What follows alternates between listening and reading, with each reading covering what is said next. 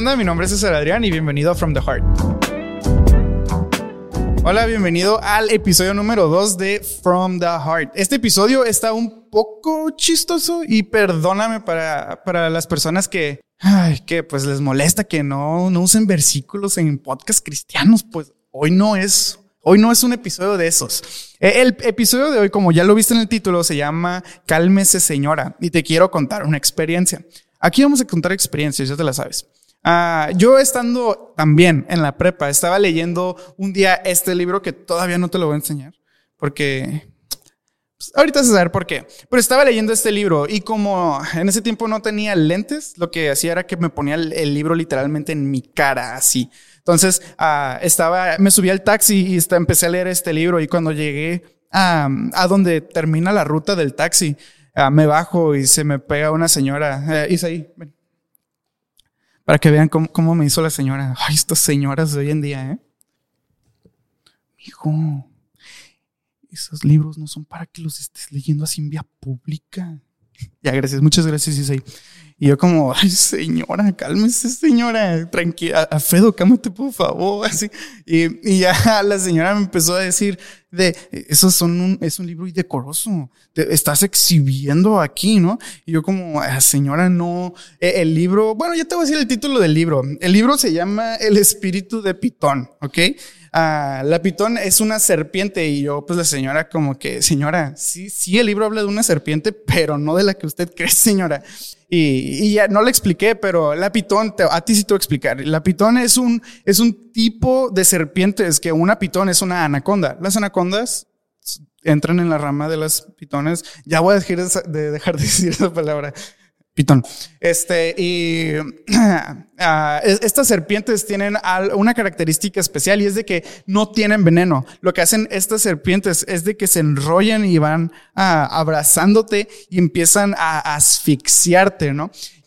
Este, el caso es de que este libro habla de un espíritu de pitón. En otras palabras más cristianas, empieza a hablar este libro de un falso abrazo o un falso afecto. Y no sé si muchas veces has visto en la prepa, ah, sobre todo en la prepa, todo pasa en la prepa, de, de, estos novios que empiezan a publicar su relación y empiezan a hablar de maravillas uno del otro, pero conforme pasa el tiempo empiezan a gritarse, empieza a ver el drama, empieza a ver la rosa de Guadalupe. Si no sabes qué es la rosa de Guadalupe en tu país, ah, no los busques, me da pena como mexicano, pero eh, este empieza a hablar acerca de este falso afecto y yo sé que muchas veces hemos estado buscando un afecto ya sea de nuestros amigos, ya sea de nuestros papás, ya sea eh, incluso de una pareja, pero ¿cuántas veces hemos estado buscando, ahí me fui bien cristiano, el, pastor cristiano, ¿cuántas veces realmente estás buscando el afecto de Dios?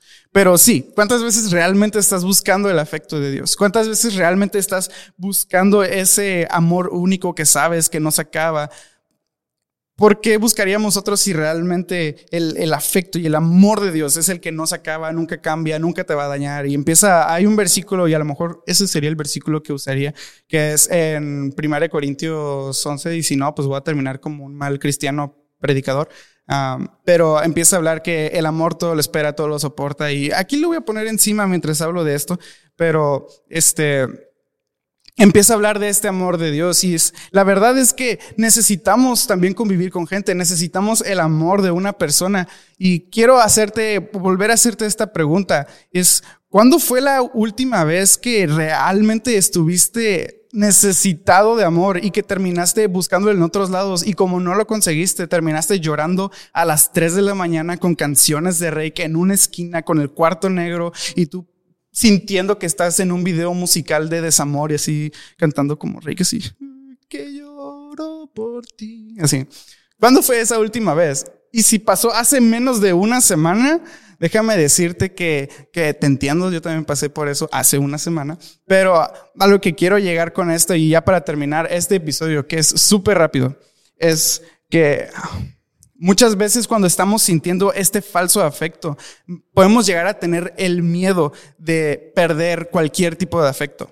Una vez que empiezas a estar, eh, y no estoy hablando de un falso efecto únicamente relacional, puede estar incluso en tu área de trabajo. Puedes tener el miedo de que a lo mejor no vayas a poder encontrar si renuncias a esa empresa, si renuncias a ese trabajo donde tus jefes te explotan y no te pagan nada. O sea, realmente, realmente Tienes que huir de ese falso afecto. Al inicio empieza a verse bonito, al inicio era ese abrazo que necesitabas, pero llega un punto en el que empieza a abrazar de más y te empieza a lastimar. Llega un punto en el que ese abrazo bonito inicial termina siendo un abrazo que te aprieta de más y te rompe las costillas y te va quitando el oxígeno y cada vez te sientes más ahogado o más ahogada.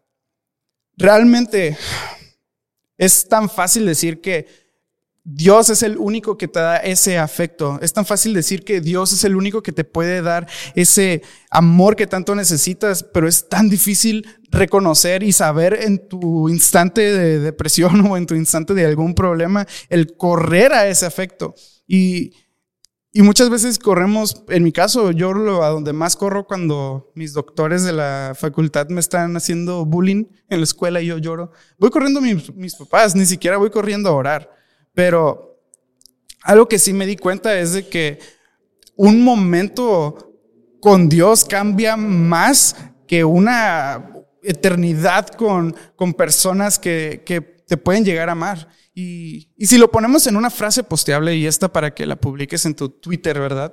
Es que Dios te ama más en un solo momento de lo que te puede amar cualquier otra persona en una vida entera. Dios es el único que te va a poder amar tanto en un solo momento, en solamente un momento, de lo que incluso tu mamá o si tú tienes 16 años y tienes novio y estás seguro que te vas a casar con esa persona por alguna extraña razón, ah, más que ese novio, sí, Dios te ama más, más en un solo momento que cualquier otra persona en una vida entera. Gracias por ver este video. Si te gustó, suscríbete, dale like y tómale un screenshot, lo publicas y me etiquetas como arroba el César Adrián. Nos vemos.